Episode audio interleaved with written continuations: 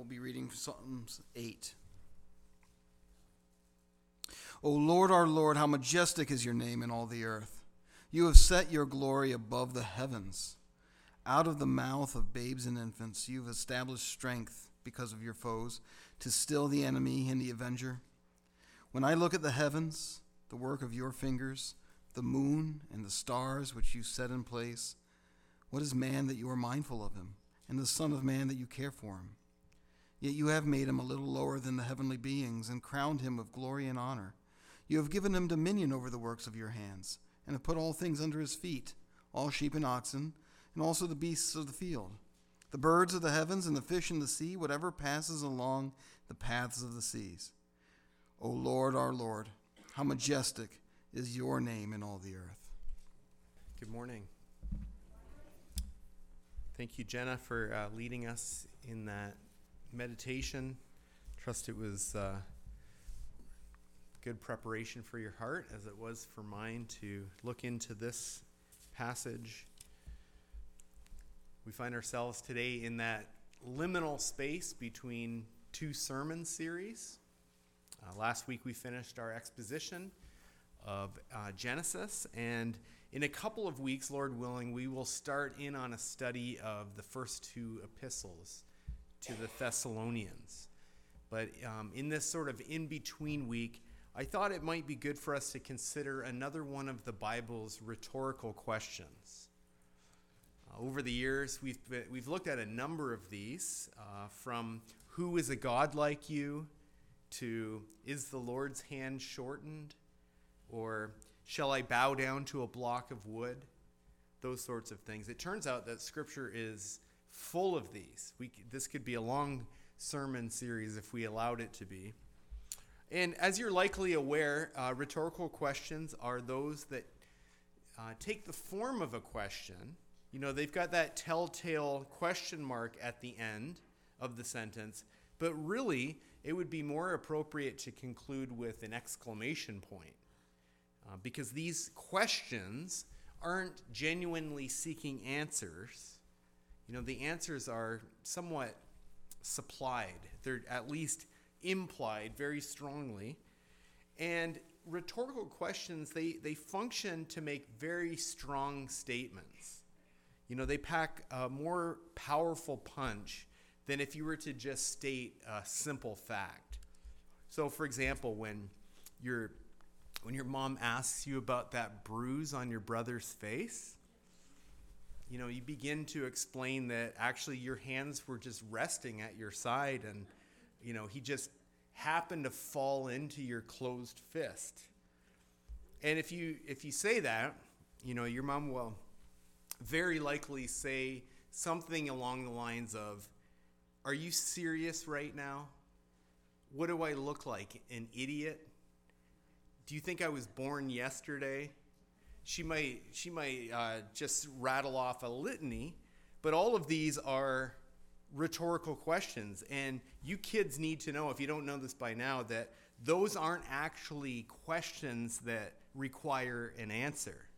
In fact, if you did answer, chances are that you'll be in even bigger trouble. Those are rhetorical questions in which the answer is strongly implied. And that's a very effective way for your mom to let you know that, well, you're in trouble. Now, rhetorical questions are sometimes used when you are in awestruck wonder, like when you see Niagara Falls for the first time. And if you can manage to speak at all in the face of such a sight, you might say something like, are you kidding me? Something like that. I don't know. Or, or maybe you're out on a date with your wife, you know, and she's wearing that little black number and she just looks radiant. So you say, are you, are you really mine? You simply can't believe that she agreed to marry a buffoon like you. Well, a similar kind of rhetorical question is really at the center here of Psalm 8. And we want to take a closer look at it um, so that it'll prompt us towards the kind of the same kind of praise that the psalmist had on his lips. So we'll work through this psalm and a related passage at the end. And we'll do so seeing five P's. Five P's. And the first is our praise. Our praise. This is a psalm of praise, which might seem very obvious to you, but you should know that there are actually lots of different kinds of psalms. Okay? In this Psalter, in this collection, it's like a, the earliest hymn book. There's actually um, many different styles and genres of psalm. You've got psalms of lament, you've got royal psalms that you would sing at the coronation of a king, at his enthronement. There's psalms of wisdom, psalms of thanksgiving, imprecatory psalms where you're calling upon the Lord to deal with your enemies and with his. And, and I'm just naming a few of the categories. Lots of different kinds of psalms, but this particular psalm fits very nicely in the category of a psalm of praise. Now, this praise song is meant to be sung by a congregation, and uh, I love that. I, that's one of my favorite things in the whole world is congregational singing. And uh, let me just say, you guys sounded wonderful today as you lifted up your voices together to give our God the praise that is due his name. Um, same thing was taking place in those days. And you can tell that from the superscription. That's the smaller font at the very top of the psalm that's not really given a, a verse number, but it's helpful information nonetheless. This one tells us who the author is, tells us that this is a psalm of David, and it also provides some musical instruction. So this one is for the choir master. Uh, this is to go right onto his desk so that he knows what to do with it. He's going to assemble the congregation to sing this. And uh, we also read it's according to the Gittith, which is, uh, no one really knows for sure, but it's most likely a musical instrument that um, perhaps originated in the Philistine area of Gath. And that's, that's what the experts believe, but essentially this is saying this song is best played on the gittith. This is the kind of some some uh, music is organ music, some is best led by a piano, uh, others are guitar driven. This one is for the gittith, whatever a gittith is. Well, you'll notice that this song of praise begins and ends the same way. Um, with the chorus, if you will. You think of, think of it in those terms. Look at verse 1 and compare that with verse 9. And those are the keynote, so to speak, of the whole thing. Uh, that's, that's really telling us when, it, when you begin that way and end that way, that tells you that that's holding the whole thing together.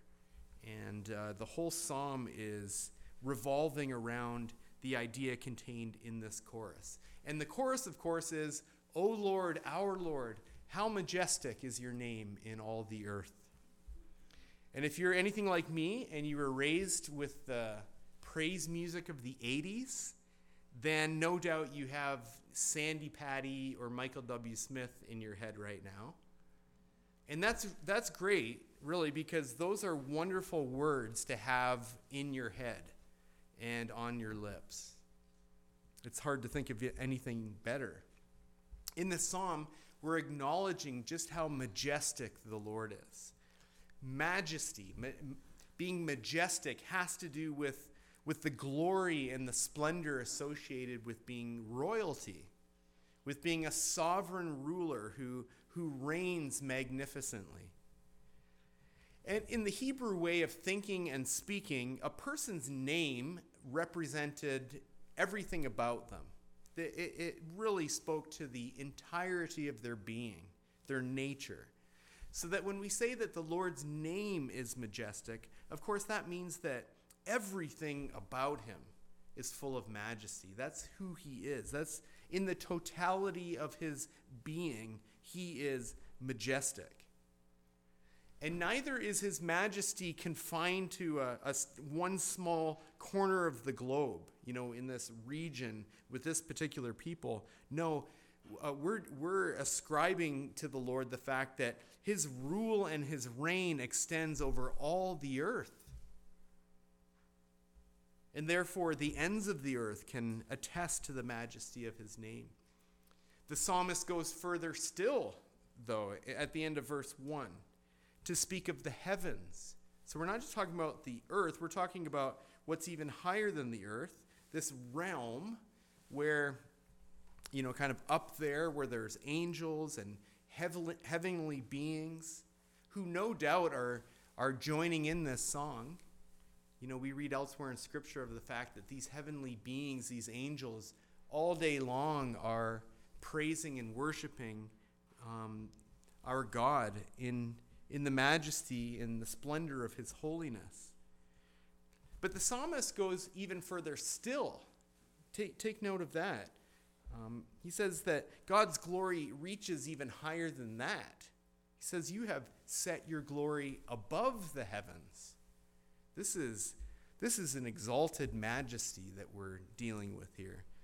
Now, the, I want you to understand that the, the Lord is, is worthy of our praise because his majesty and his dominion know no boundaries. He's the great God of highest heaven, as we've sung. And his glory occupies every space, from, from the highest of heights to the deepest of depths. He, our God is indescribable, he's uncontainable, he is majestic, and therefore worthy of our praise.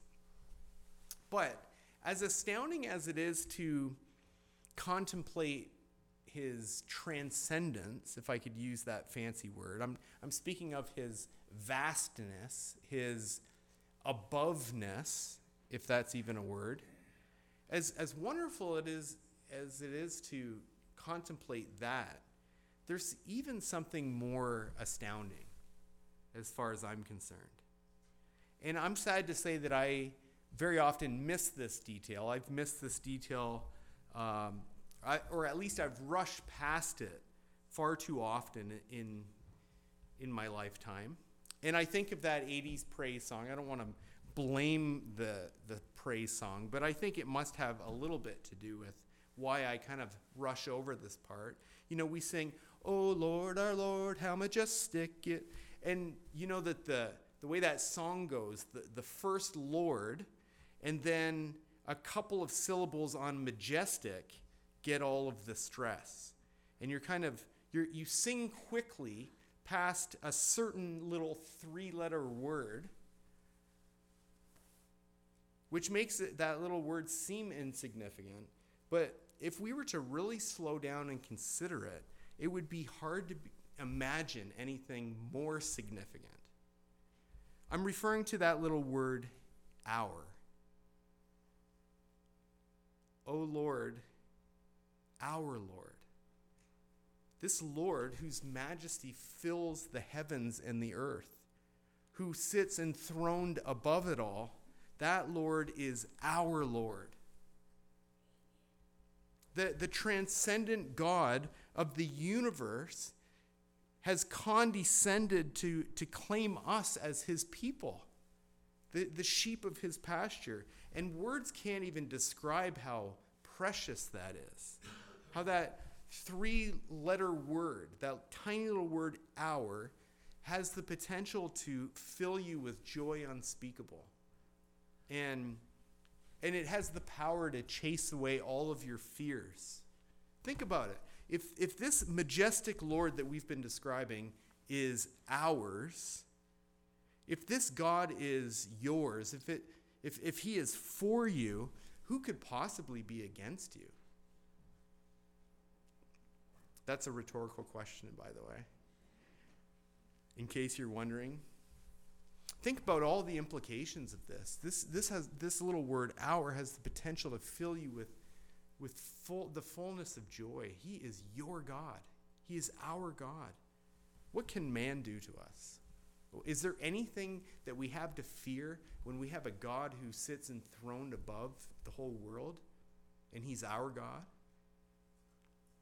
So that's a little bit about the object of our worship, the majestic Lord. our majestic Lord, is there anything to note about the subjects of praise? And by that I mean the people that are doing the praising.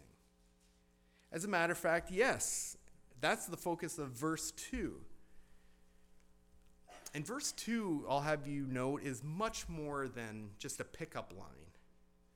Although it does seem to me that it would be a great pickup line. So, single guys, if you're here's some free advice here. If if the situation ever arises that you have a crush on a on a cute girl that's on a worship team, you could say something like the Bible must have been talking about you when it says out of the mouth of babes he's ordained praise. You, that one's for free. You can guys, you can use that But of course, that's not what the psalmist means by babes. He means newborns. He's talking about nursing babies, infants, puny little kids. This is who the Lord determines to have praise him. This is who the Lord delights to have praise him. The weakest, the most insignificant, at least in the world's eyes, the, the wimpiest. That's who the Lord loves to strengthen and instill with songs of praise. Why? That doesn't make sense to us, does it? We, we wonder why, why is that God's MO? What, what is his motivation? And verse 2 continues because of his foes, to still the enemy and the avenger to shut them up. You know, the apostle Paul elaborates on this idea in 1 Corinthians chapter 1, verse 27, when he writes, "But God chose the foolish in the world to shame the wise. God chose what is weak in the world to shame the strong. God chose what is low in despise and despised in the world, even things that are not, in order to bring to nothing the things that are." I, I just love the way that the Lord works. And we have a perfect illustration of this Psalm 8 2 in the ministry of our Lord Jesus Christ.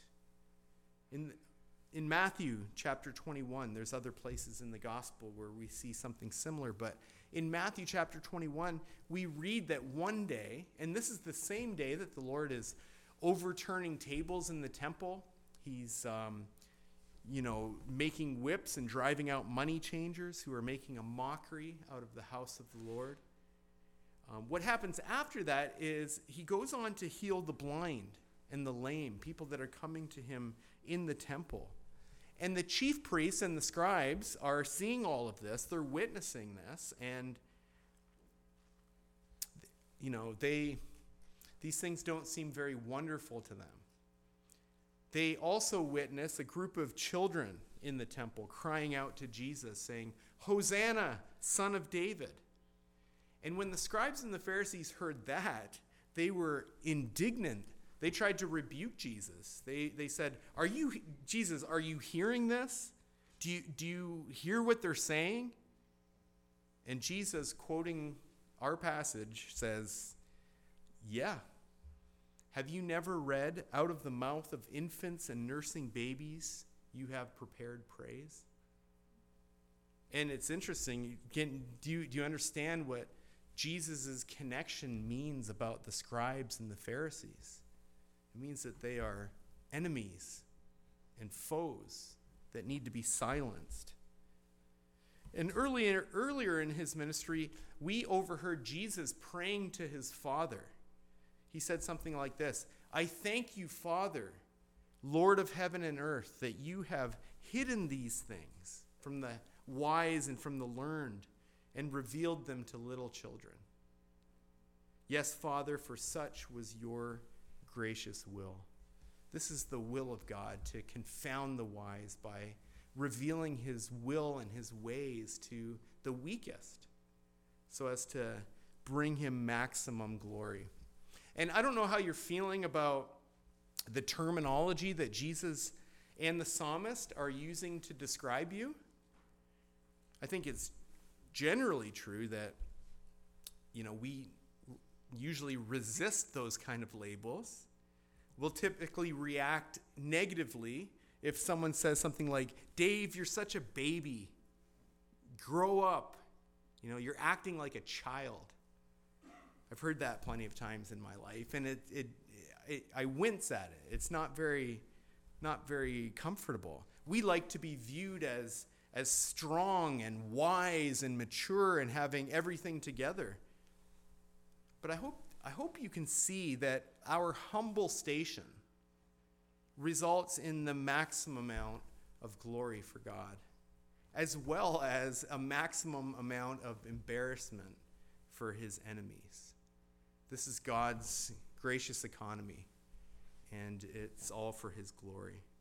Well, let's look to the second P, which is found in verse 3. I want you to consider our perspective.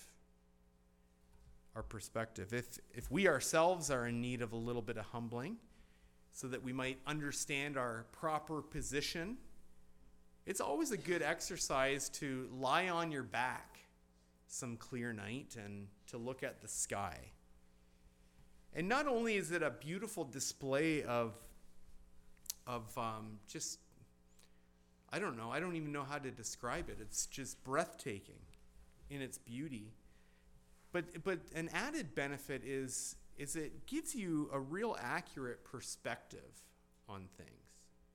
You know, our perspective is often skewed since we spend most of our time looking inward and uh, looking outward, just kind of on the horizontal plane. We loom large in our own lives, and other people loom large in our view, so that so that our scale, our the proportion of everything is off. It's it's skewed. I love the title that Ed Welch gave to one of his books. When people are big and God is small. That's such a good title because that happens so much in our view. And as I say, focusing so long inwardly and outwardly at other people, it really distorts the scale of things, the actual true scale. We end up making man, ourselves, the unit of measure, the standard by which other things are measured. One uh, philosopher from history, um, man by the name of Protagoras, he famously said that man is the measure of all things. And even though he lived 2,500 years ago, that adage, that maxim that he um, brought forward is still largely how most people operate. It's the basis of secular humanism and other uh, faulty worldviews to consider that man is the measure of all things. It was, it was exactly 80 years ago uh, that Dr. James Conant, president of Harvard University, he addressed the graduating class. And um, he spoke in that speech on the difference between kind of the idea, two different worldviews that would compete against each other. On the one hand, you have the spirit of the Renaissance, which was kind of exalting in man's ability and capability. And on the other hand, you have the spirit of the Reformation, which reflected this, you know, God entranced vision that the Puritans had, the founders of Harvard had. So, in that speech, uh, Dr. Conant told a story which he freely admits might be apocryphal, but that he loves anyway, even, even if it was fabricated a bit. He loves this story that became something of Harvard folklore. He loves it for how it illustrates how these two different perspectives kind of compete against each other. And the story goes that when Harvard was in the process of building Emerson Hall, which is uh, the building that was to house their philosophy department, the design of that building called for an, an engravement in the, in the stone above the columns at the entrance to the building. And the philosophy professors, they decided that carved into that stone should be uh, that philosophical maxim from Protagoras, you know, that says, man is the measure of all things. However, the president at that time, Charles Eliot, he uh, quietly overruled this. And when the professors returned from their summer break, they discovered that the building was nearly complete, and etched into the stone above those columns were the words, What is man that thou art mindful of him? that was a great correction. Uh, but th- those are the competing views, and I don't think I need to elaborate just how much our world views the former rather than the latter as being the measure.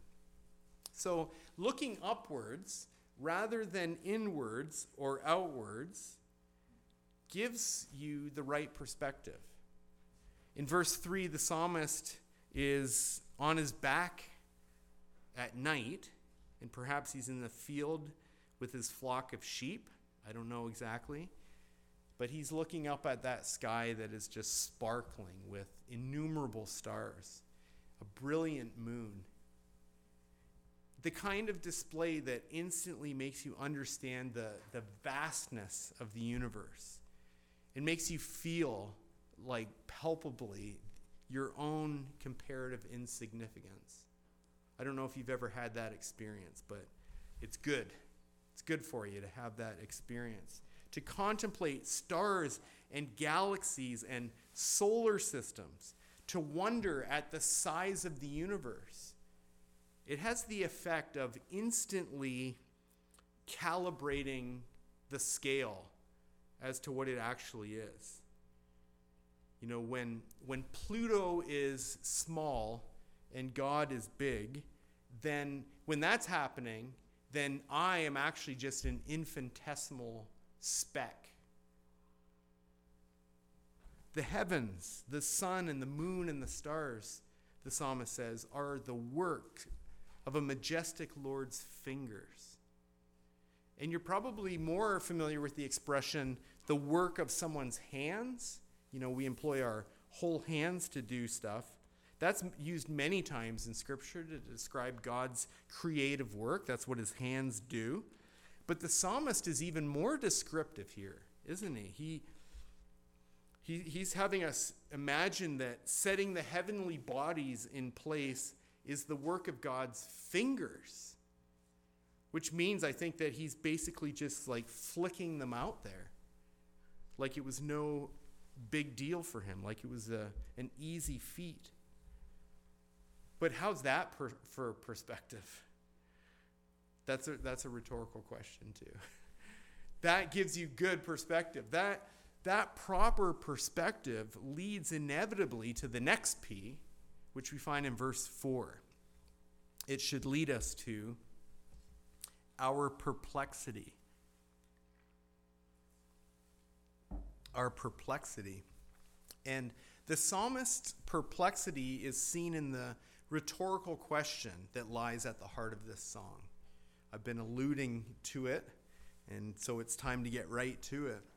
So when he see, when the psalmist sees the moon and the stars, he asks, but not really, "What is man that thou art mindful of him? The son of man that you care for him?" What is man? The, the strongly implied answer is that we are nothing. We are nothing. We are to be considered less than nothing, given how vast and, and grand God's creation is. If the stars and planets are, are specks when we look at them, when viewed from below, you know, from such a great distance, just, just all you have to do is imagine the reverse, okay? Just flip it and imagine how we must appear from the outer perimeter of the universe? How is it that the infinite, majestic God who created the universe can have any thought for specks of dust like we are? How does it make sense that He has a mind for us, that He actually has a care and a concern for us? Well, David's rhetorical question and the constellation of rhetorical questions that come flooding along with it, I think perfectly expresses our perplexity, our awestruck wonder at the thought of all of this. And I, I hope that, that it's hitting you the way that it's meant to, that you're not able to just, you know, ho hum and have these thoughts roll off you like water off of a duck's back. Feel the, feel the perplexity of this question. What is man given the magnificence of the universe? And by the way, don't forget the context here. You know, this is a psalm of praise. And the idea is that we're never going to be able to worship properly if we aren't awestruck. So, so we sing, Lord, don't let us lose our wonder. That, that would be devastating. We, w- we would be pitiful praisers if we were to ever lose our wonder. The people of God, on the other hand, should, should be observant and, along with that, agog or whatever fancy word that you want to use. Our, our jaws, our mouth should literally be hitting the floor when we look around at all that the Lord has done. We should first have wide eyes, and then we should wonder, and that should prompt our worship. That's kind of the pathway wide eyes to wonder, to worship. Christians ought to be recognized by our grassy backs, if you will, from time spent wondering. And then we ought to be recognized by our grass stained knees from time spent worshiping. Let's consider, in the fourth place, our position. Our position. In verses uh, 5 to 8, this song takes a bit of an unexpected turn. And the hinge is the word yet. That has the function of just kind of conceding that everything prior is exactly true. You know, it, it agrees, it allows that we, are, we were right to supply the, the answer assumed in the rhetorical question the way that we did. We are right to supply the answer nothing when we read, What is man? We're right to acknowledge that. Yet, allowing all of that, the, the word yet lets us know that there may be more to the story. There may be more to this story. This particular rhetorical question is unique in the sense that the assumed answer is not the full answer. Furthermore, the full answer is one that we would never have assumed. It's one that the logic doesn't readily supply. We would never assume what's about to be revealed to us to be the case if it hadn't been revealed to us. We ask, What is man? And nothing is not the full answer.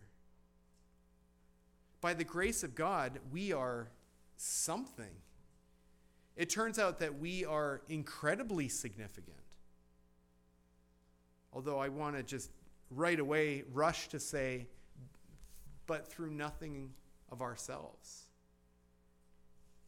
And I'll just take a minute to point out how vo- verses 5 to 8 show our God appointed significance.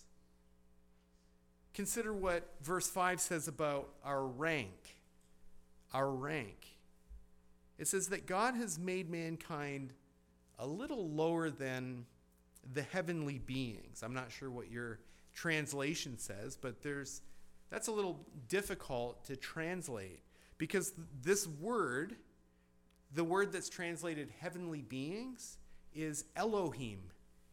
And most of the other places that you see that in Scripture, it'll be translated like gods, small g, but plural gods. Or most of the time, it's translated God, big G, God, Elohim. And you can imagine maybe what, what has gone on here. You can, you can probably guess that that idea would make some translators a little uncomfortable. You know, they're they're like, "Are you sure this is right to to say that that man is a little lower than God?" Doesn't quite sound right. So they opted for another valid translation, which is that in rank, you know, we're just a little lower than the angels. That's that's a fair way to translate that, I suppose. And that's the tack that even other biblical authors uh, take at certain points.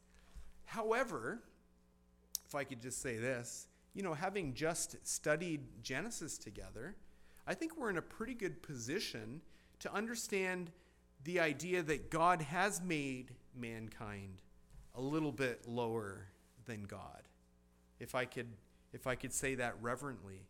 Again, this would I would not be coming up with this if it wasn't revealed.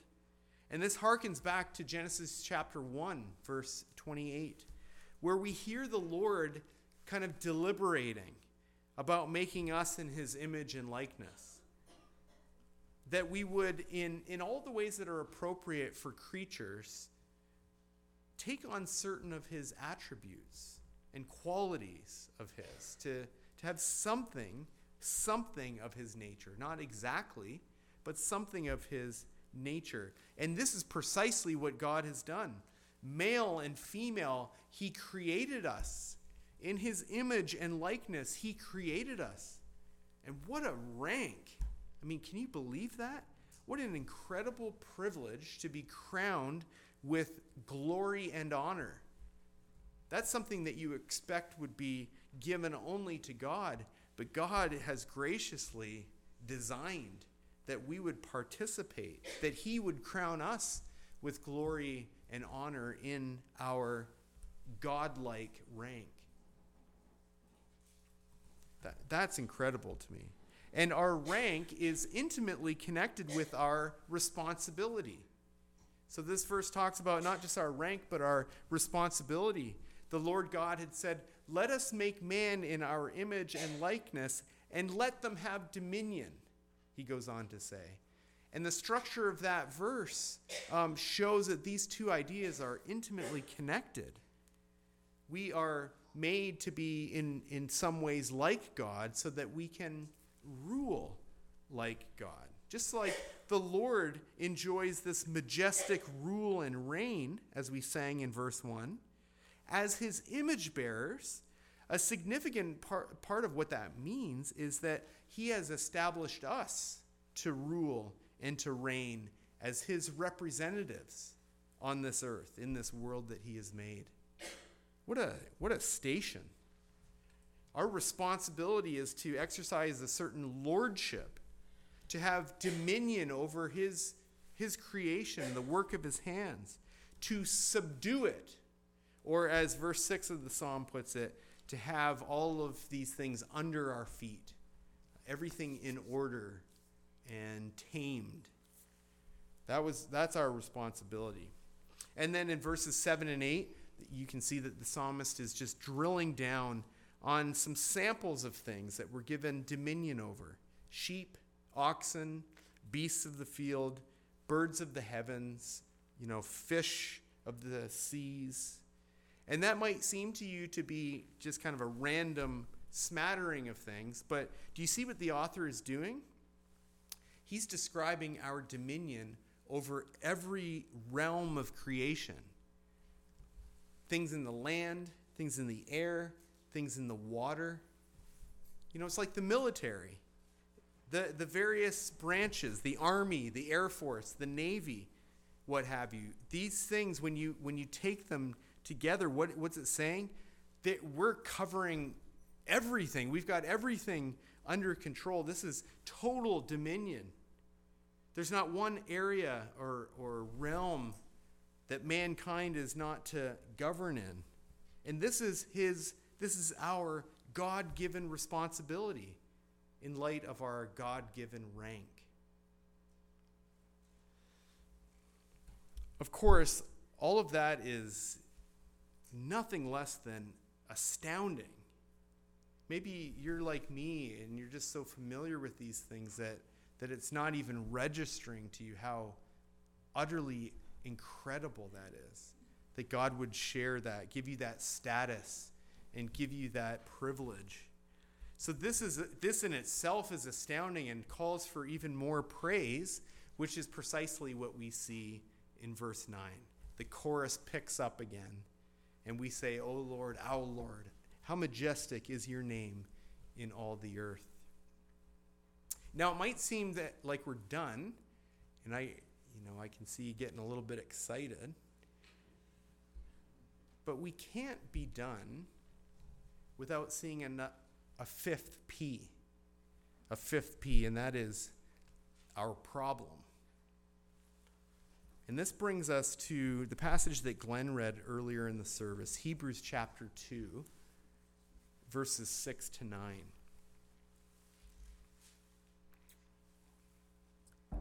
I don't know if you noticed it, but somewhere along the line, this psalm stopped reflecting reality.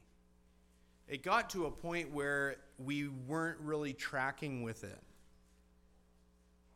You know, that whole bit about feeling really small in the light of space, that's totally realistic.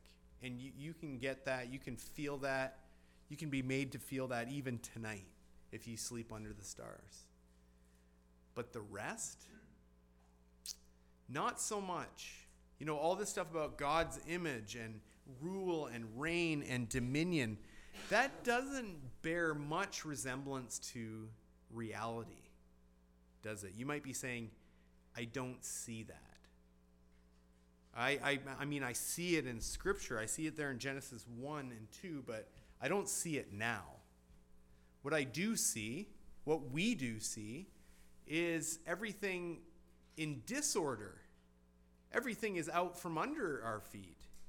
What, what we do see is, as uh, Tennyson put it, nature red in tooth and claw. We see devastation, we see disease, viruses and cancers. We, we see broken relationships with God. What do you mean, have dominion over the world? I can't even get my own family in order. We, we have, we have a, a breach in our relationship with God, not to say nothing of all of the fractures that we have with our fellow man. What has happened? Well, Genesis 3 is what happened. We, we were going along quite nicely uh, in our God given responsibility to have dominion for, I don't know exactly, but it feels like it was maybe a day. And then mankind wanted more. It wasn't enough to be a little bit lower than God. We wanted to be God. And we fell for that lie of the devil that we would be exactly like God.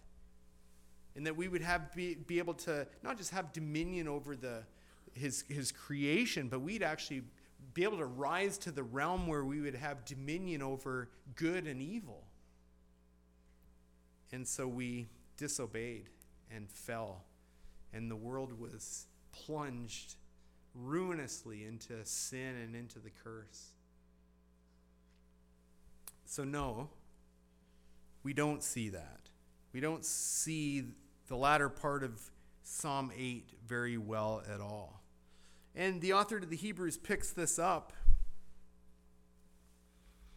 quoting this quoting this passage that we've been looking at in verses 6 to 8 with a, a few modifications for where he's going. He goes on to say, uh, the author to the Hebrews does in verse 8 Now, in putting everything in subjection to him, he left nothing outside of his control. At present, we do not yet see everything in subjection to man. That's got to be the understatement of the century. But here's what we do see. If that's our problem, then I want you to just bask for a minute here in the glorious solution. But we see him who was for a little while made lower than the angels. And here we're not talking about man in general, we're talking about Jesus, the man the faithful man, the God man. We're talking about Jesus who was crowned with glory and honor because of the suffering of death, so that by the grace of God he might taste death for everyone. Jesus Christ is able to bring things into total dominion, to have everything be put under his feet because our, our biggest item of disorder, our biggest enemy was death. And the Lord Jesus Christ defeated that by his sacrifice for our sin on the cross, by his own death, but then by his glorious resurrection three days later. And he emerged from that tomb triumphant as the ruling and reigning majestic king. And so we take great joy and comfort in knowing that where we have fa- um, failed and fallen flat on our face, the Lord Jesus Christ has conquered. He, he is the man that uh, we were designed to be and yet failed. He is the man who succeeded. He is indeed the God man who, even though he was set above all of creation and crowned in glory and honor, he did not cling to that, but took on the form of man and put himself lower than the angels for a little while in order to do this great work of redemption and restoration. And now he is once again exalted. And as Pastor Jason reminded us, he's given the name that is above all names. So at the sound of his name, every knee shall bow and every tongue confess that Jesus Christ is Lord to the glory of God the Father. O Lord, our Lord, how majestic is your name in all the earth. Amen. Amen.